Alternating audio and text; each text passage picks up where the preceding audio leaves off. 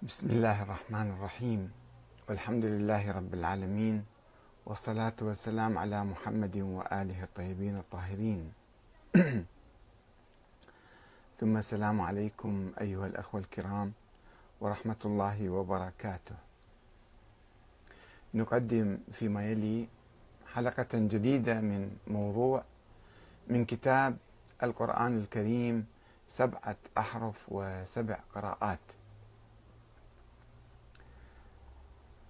وقد قلنا في بداية عرض هذا الكتاب بأننا آه، نقدم هذا الكتاب للمناقشة والحوار ولا نلتزم بما ورد فيه بصورة نهائية وإنما نميل إلى ذلك الآن وسوف نتبنى ما يرد في هذا الكتاب بعد عملية المناقشة والحوار والرد ربما نغير رأينا أو نطور رأينا أكثر فأكثر. آه، فلذلك ندعو الإخوة المشاركة في الحقيقة ليس فقط في الاستماع وإنما في التفكير والدراسة والمناقشة والحوار. آه، نقدم في هذه الحلقة بعد قليل سنكون معكم إن شاء الله.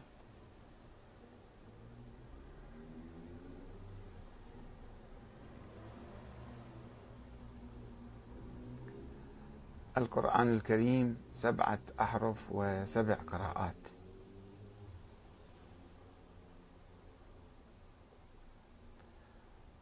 دعوة لمناقشة أحمد كتاب أحمد الكاتب القرآن الكريم سبع سبعة أحرف وسبع قراءات.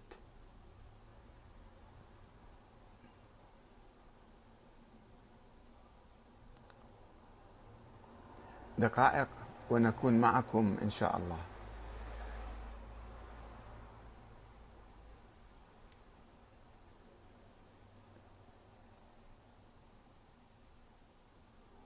دقائق ونكون معكم في عرض حلقة جديدة من كتاب القرآن الكريم سبعة أحرف وسبع قراءات.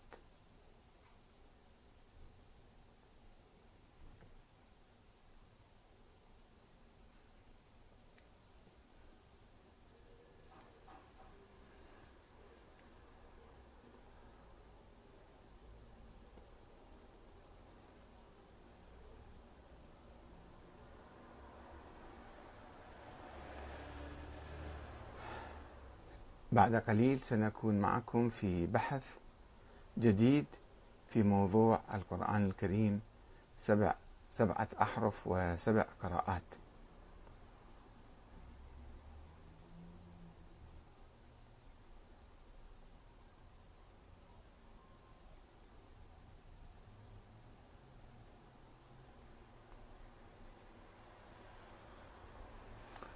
اعتذر منكم شوية الكمبيوتر يعني بطيء في آه، النقل وفي الربط.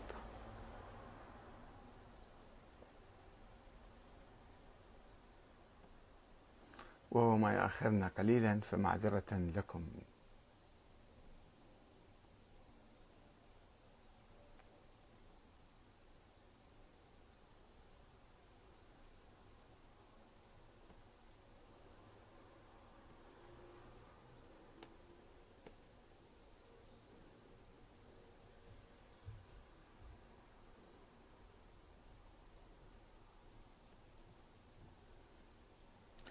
معكم إن شاء الله حديث عن آه، القرآن الكريم سبعة أحرف وسبع قراءات ونقدم لكم فصلا جديدا من هذا الكتاب.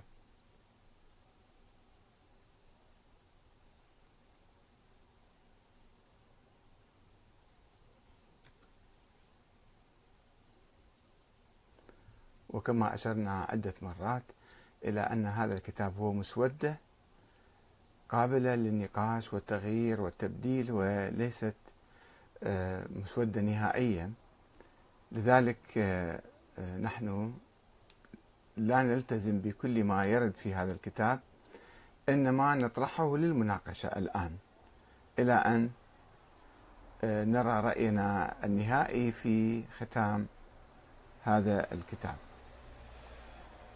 وبعد المناقشة إن شاء الله.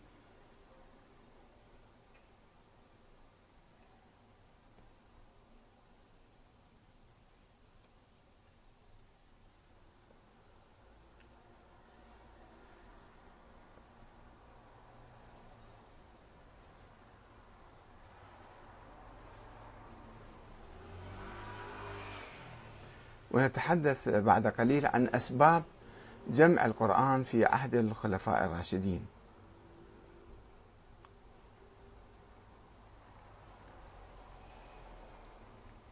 أسباب جمع القرآن وتوحيد المصاحف في عهد الخلفاء الراشدين.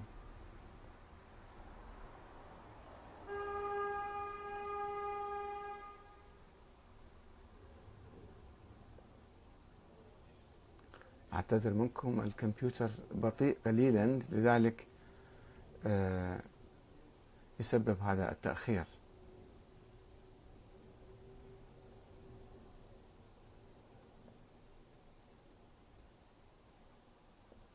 إذا فموضوعنا اليوم أسباب جمع القرآن الكريم وتوحيد المصاحف في عهد الخلفاء الراشدين.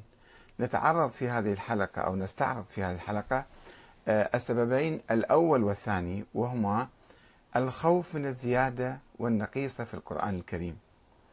آه، هذا هو الفصل الثاني. من الباب الثاني عملية جمع القرآن. القرآن الكريم سبعة أحرف وسبع قراءات.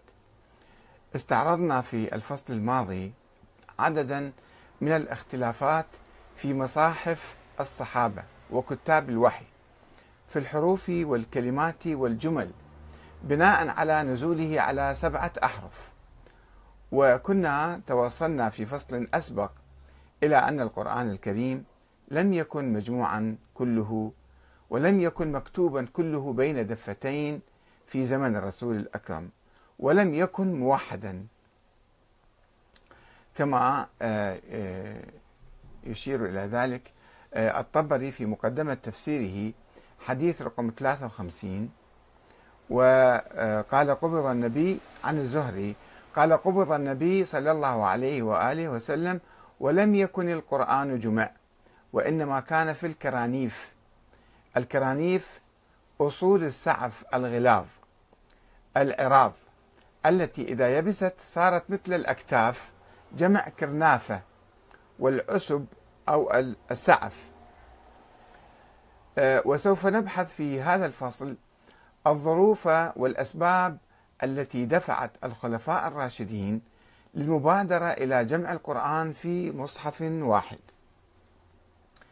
كالخوف على القرآن من الزيادة والنقصان أو الضياع ثم قيامهم بتوحيد القراءة وتوحيد المصاحف على حرف واحد هو المصحف العثماني الموجود بين أيدينا اليوم.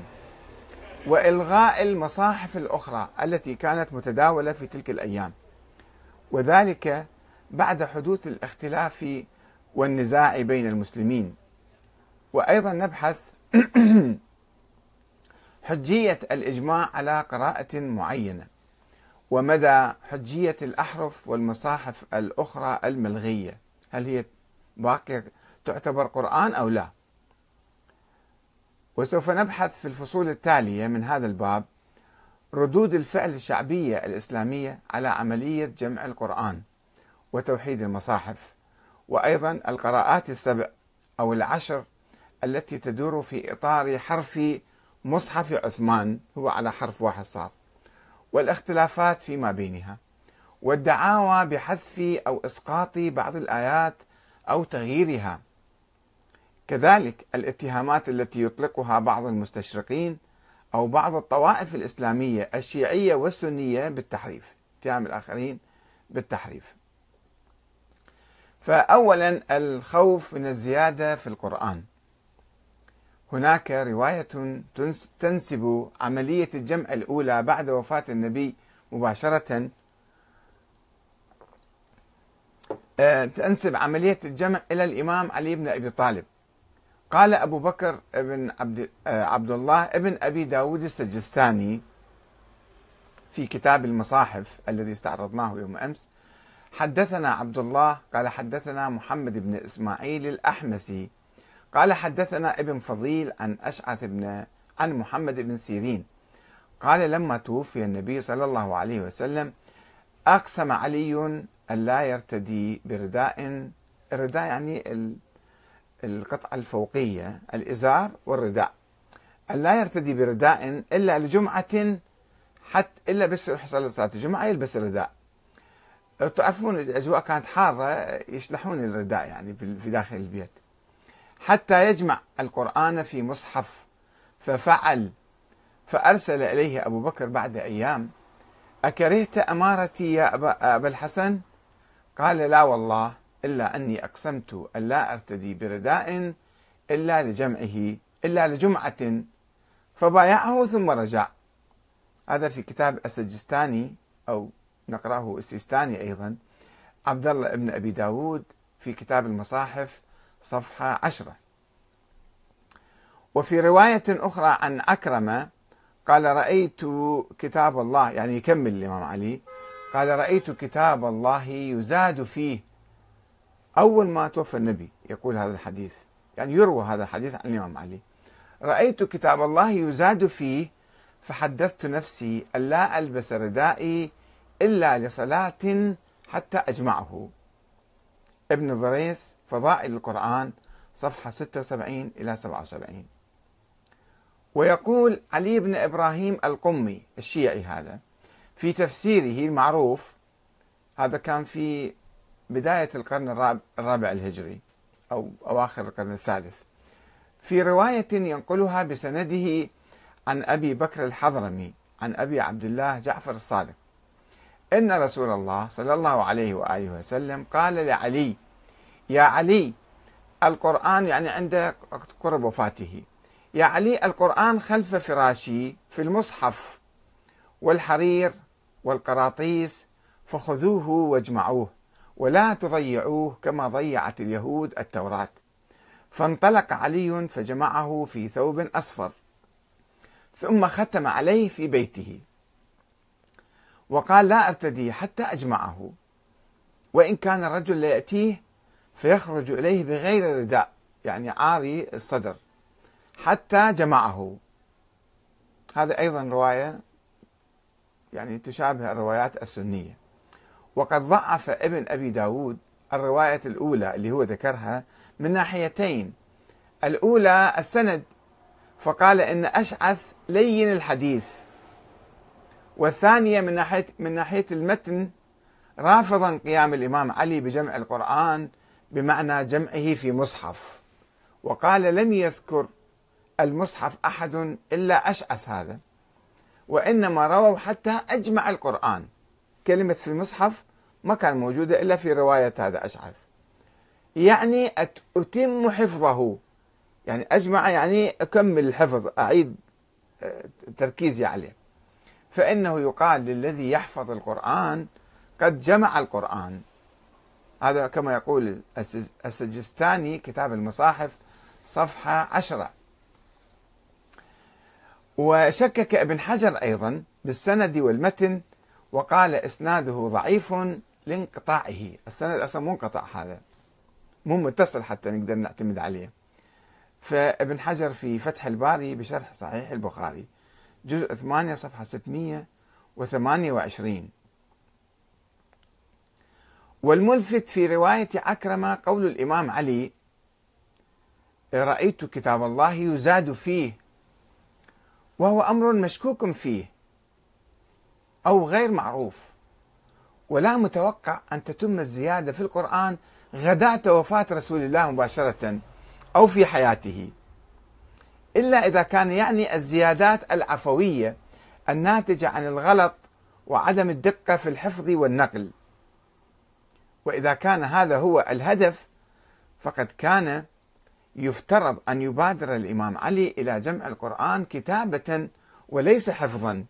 إذا كان يريد يعالج مشكلة بين الناس فالمفروض أن يكتبه مو أنه يعني يحفظه يجمعه يحفظه يعني. وإلا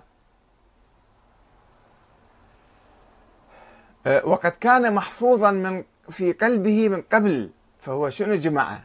هو محفوظ كان من قبل جامعة هو. خلافا لتفسير السجستاني وابن حجر لكلمة الجمع اللي قالوا أنها تعني الحفظ. وإلا فما هي فائدة حفظ الإمام علي للقرآن في قلبه إذا كان يتعرض للزيادة في الخارج عند عند الناس يعني؟ وهو ما يؤكد رواية القمي من أن الإمام علي هو أول من جمع القرآن. هذا القمي كما يقول ذلك. عن الإمام الصادق طبعا روى الرواية. ولكن السؤال هو أين أصبح مصحف علي؟ وماذا كان مصيره ولماذا لم يعتمد عليه أبو بكر وعمر وعثمان في عملية جمعهم للقرآن إن كان موجودا؟ وهل صحيح ما يقال إنه بقي محفوظا عند أهل البيت؟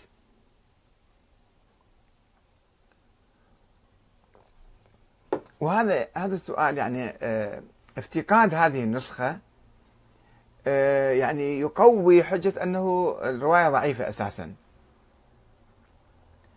وهناك رواية تقول إن سالم مولى أبي حذيف أبي حذيفة وهو أحد كتاب الوحي وواحد من بين أربعة رجال أمر النبي أصحابه أن يأخذوا القرآن عنهم كما في صحيح البخاري يعني. آه، كان هذا أول من جمع القرآن في مصحف. هكذا رواية تقول هكذا. في صحيح البخاري كتاب فضائل القرآن رقم 4615 وكتاب المناقب 3524 وقد قتل سالم في حرب اليمامة في السنة الثانية عشرة من الهجرة. ولكن هذه الرواية لا تقول متى جمع سالم القرآن في حياة الرسول أو بعد وفاته ولا أثر لها. يعني وين الجمع وين الكتاب اللي جمعه؟ ما حد ما يعرفه.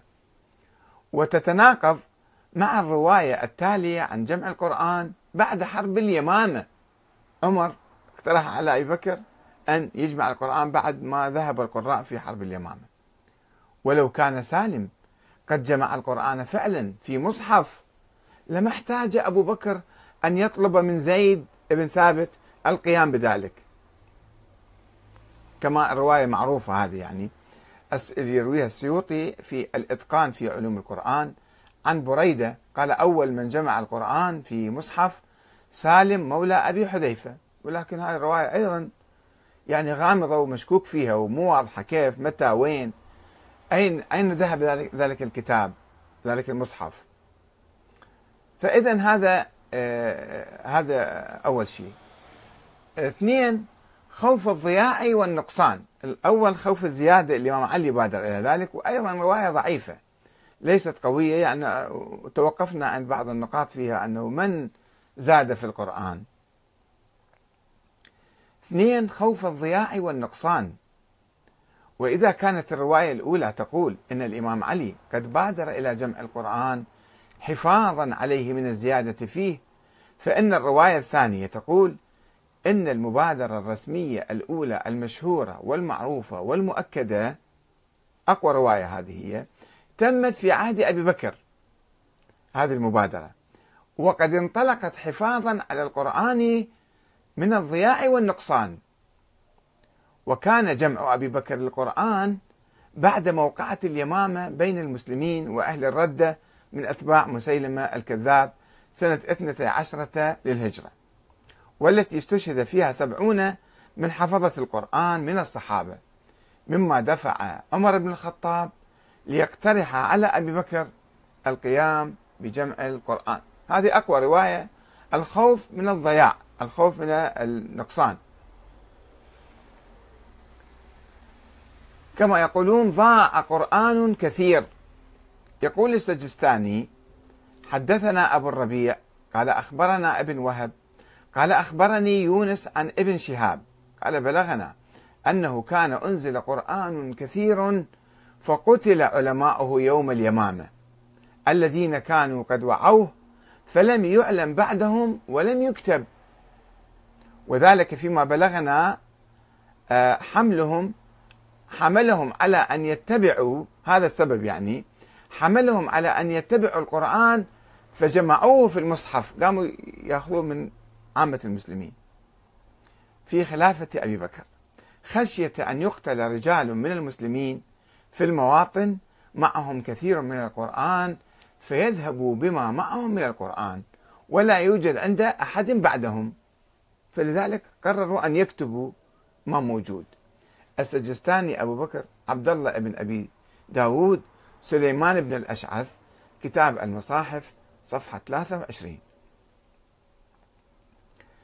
ويقول البخاري حدثنا موسى بن إسماعيل عن إبراهيم بن سعد حدثنا ابن شهاب عن عبيد بن السباق أن زيد بن ثابت رضي الله عنهم قال أرسل إلي أبو بكر هذه أشهر رواية يعني مقتل أهل اليمامة يعني بعد مقتل أهل اليمامة.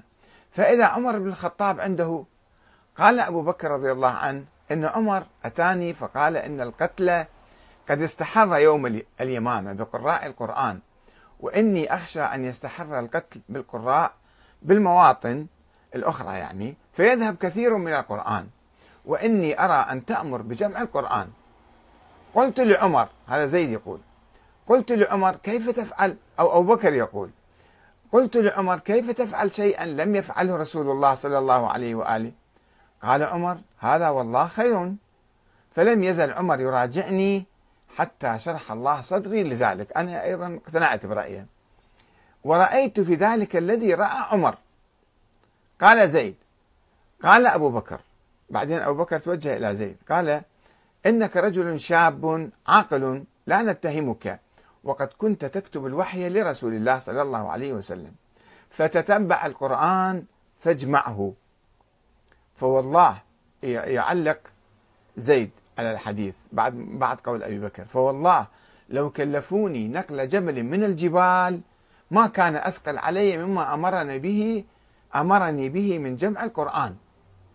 قلت كيف تفعلون شيئا لم يفعله رسول الله؟ كرر نفس كلام أبو بكر. قال هو والله خير. فلم يزل أبو بكر يراجعني حتى شرح الله صدري للذي شرح له صدر أبي بكر وعمر رضي الله عنهما.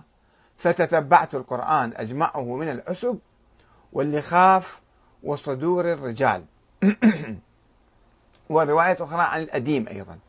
الأديم الأدم جمع جمع أديم وهو الجلد المدبوغ. يكتبون على الجلد كانوا. والكسر جمع كسرة وهي القطعة المكسورة من الشيء فتقطعة يعني. والأكتاف جمع كتف وهو عظم عريض في أصل كتف الحيوان. من الناس والدواب. كانوا يكتبون فيه يكتبون على أكتاف الحيوانات يعني مو أكتاف الناس. والعسب جمع عسيب وهو جريد النخل إذا نحي عنه خوصه العودة. هذه الأشياء اللي كانوا يكتبون عليها القرآن. فكانت الصحف عند أبي بكر حتى توفاه الله ثم عند عمر حياته يعني كل طول عهده ثم عند حفصة بنت عمر رضي الله عنهم آه، يعني ترك المصحف عمر عند بنت حفصة أم المؤمنين. صحيح البخاري كتاب فضائل القرآن 4603 باب جمع القرآن.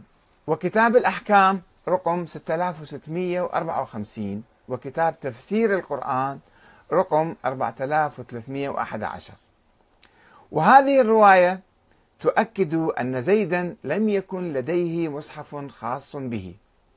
وأن القرآن لم يكن مجموعا في مصحف ولا مجموعا في بيت حتى بصورة متفرقة أنه مجموع في مكان واحد.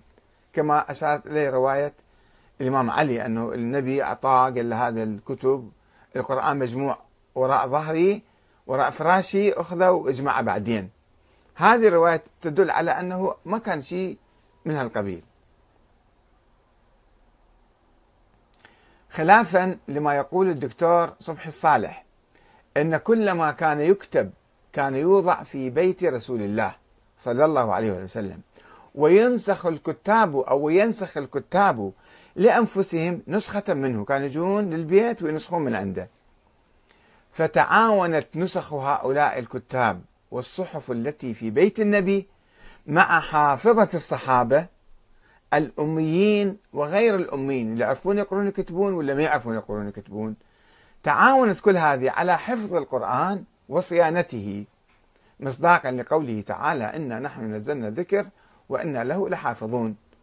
أه صبح الصالح في كتاب مباحث في علوم القرآن صفحة 74 ويقول الدكتور صالح ظفر مصحف أبي بكر بإجماع الأمة عليه وتواتر ما فيه. وأكثر العلماء على أن طريقة كتابته اشتملت على الأحرف السبعة التي أنزل بها القرآن فشابه في هذه الناحية الأخيرة جمع القرآن الأول على عهد الرسول الأمين. فهنا آه، صبحي الصالح الشيخ صبحي الصالح رحمة الله عليه يمزج بين الأحرف السبعة والقراءات والمصاحف المختلفة كلها موجودة في هذا المصحف. ولكن الحارث المحاسبي أحد علماء القرن الثالث الهجري توفى سنة 243 يرفض هذه النتيجة ويقول في كتاب فهم السنن يقول كتابة القرآن ليست بمحدثة فإنه صلى الله عليه وسلم كان يأمر بكتابتها ولكنه كان مفرقا في الرقاع والأكتاف والعسب وإنما أمر الصديق بنسخها من مكان إلى مكان مجتمعا. وكان ذلك بمنزلة أوراق وجدت في بيت رسول الله صلى الله عليه وسلم فيها الأوراق منتشرا فجمعها جامع وربطها بخيط مقطع بمقطع حتى لا يضيع منها شيء. هو الصبح الصالح أيضا يروي هذه الرواية في كتابه مباحث علوم القرآن مباحث في علوم القرآن صفحة 74 عن كتاب البرهان آه، جزء أول صفحة 238 والإتقان جزء أول صفحة 101 وعن ابن شهاب عن سالم وخارجة أن أبا بكر الصديق كان جمع القرآن في قراطيس في أوراق كتبوه وكان قد سأل زيد بن ثابت النظر في ذلك فأبى حتى استعان عليه بعمر ففعل. أول شيء ما قبل يكتب إلى أن آه، يعني استعان عليه بعمر فقبل بعدين. السجستاني أبو بكر عبد الله بن أبي داود سليمان بن الأشعث كتاب المصاحف صفحة تسعة. وهو ما يؤكده السيوطي أيضا هذا مفسر القرآن في القرن العاشر الهجري في كتابه الإتقان. عند عدة كتب حول القرآن في هذا الكتاب آه، الإتقان حيث يقول بأن القرآن قد كتب كله في عهد الرسول وبقي محتفظا عليه بعناية بالغة لكن لم يجمع في موضع واحد قبل وفاته. متفرق كان يعني. السيوطي الإتقان في علوم القرآن جزء واحد صفحة 126 ولكن قول هذا السيوطي قول بلا دليل ولا إسناد لأحد. ما يذكر فقط يذكر خبر هكذا. ولو كان القرآن مجموعا في بيت واحد أو في نسخة واحدة نهائية وكاملة ومعروضا على زيد وعلى بقي أو على بقية المسلمين في العرضة الأخيرة من قبل الرسول كما يقولون لما خاف عمر من ضياع القرآن. ولما أمر أبو بكر زيدا أن يجمعه. ولما شعر زيد بثقل المهمة أنها أثقل من نقل جبل من مكانه. وعندما وافق زيد على كتابة القرآن قام عمر بن الخطاب في الناس فقال من كان تلقى من رسول الله صلى الله عليه وآله وسلم شيئا من القرآن فليأتنا به وكانوا كتبوا ذلك في الصحف والألواح والعسب وكان لا يقبل من أحد شيئا حتى يشهد شهيدان. يعني ما كان شيء موجود لا في غرفة النبي ولا في مكان معين القرآن مكتوب محفوظ. كما يقول السجستاني أبو بكر عبد الله بن أبي داود سليمان بن الأشعث كتاب المصاحف صفحة 10 إلى 11 وأقعد عمر لزيد نفرا من أصحابه. وقال إذا اختلفتم في اللغة فاكتبوها بلغة مضر.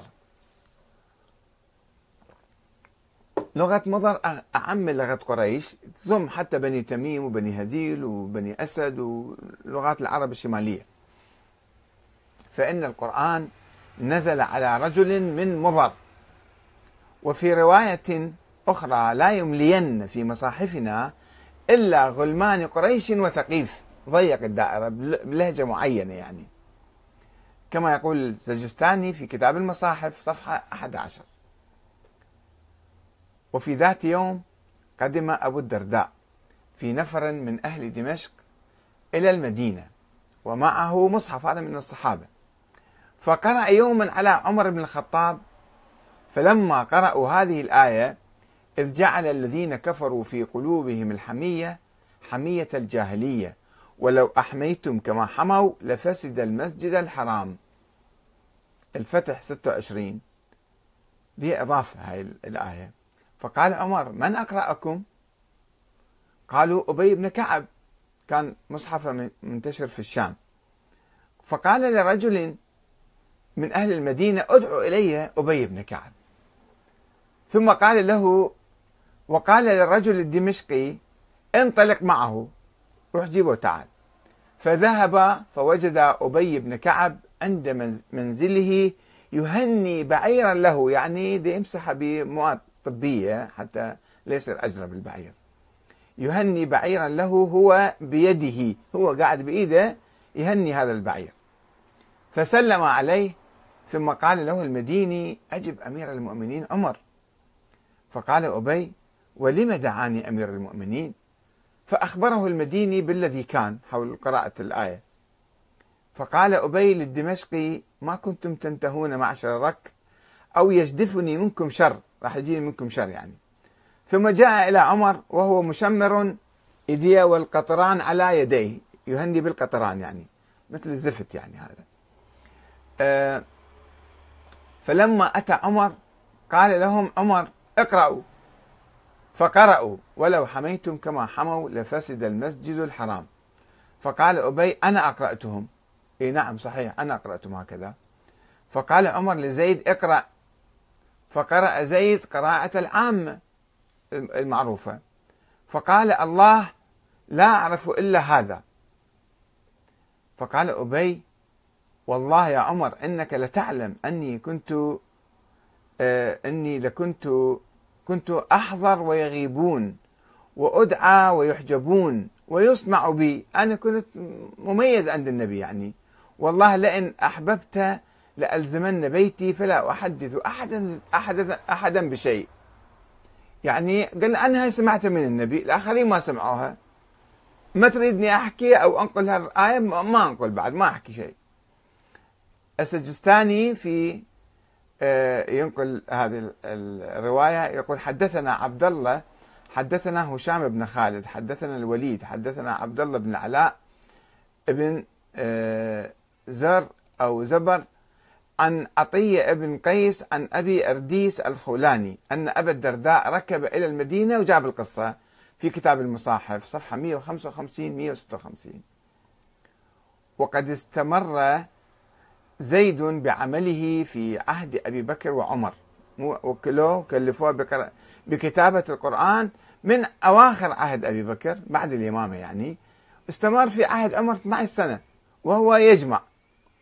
وليس من المعروف كم استطاع زيد أن يجمع من القرآن في عهد أبي بكر الذي توفي بعد معركة اليمامة بقليل. ولا أدري ما هو مصدر الدكتور صبحي الصالح الذي يقول قد تم لأبي بكر جمع القرآن كله خلال سنة واحدة تقريبا. لأن أمره لأن أمره زيدا بجمعه كان بعد واقعة اليمامة وقد حصل الجمع بين هذه الواقعة ووفاة أبي بكر. هكذا يقول صبح الصالح في كتاب مباحث في علوم القرآن صفحة 77 ولكن ما يسند كلامه إلى أي مصدر أنه هل فعلا زيد جمع القرآن في عهد أبي بكر؟ مو معلوم. هذا كلام يعني بدون أي دليل وبدون أي سند وبدون أي رواية. كما ليس من المعروف أن زيدا قد أكمل كتابة المصحف في عهد عمر الذي استمر عشر سنوات. وإن كان من المؤكد أنه قد كتب شطرا كبيرا منه إذ يقول السجستاني قتل عمر قتل عمر وزيد يجمع ذلك إليه. بعد زيد كان يجمع القرآن. آه، السجستاني في كتاب المصاحف صفحة 10 11 وأودعه عمر هذا اللي انكتب في عهد عمر. أودعه عند وفاته لدى ابنته حفصة زوج الرسول. ولو كان الجمع قد تم واكتمل في عهد أبي بكر أو عمر لما احتاج عثمان إلى أن يقوم بجمعه من جديد أو أن يأمر زيد زيدا بكتابته مرة ثانية. إذا هو مكتوب ومجموع وهو زيد كاتبه فلماذا يأمره بكتابته مرة أخرى؟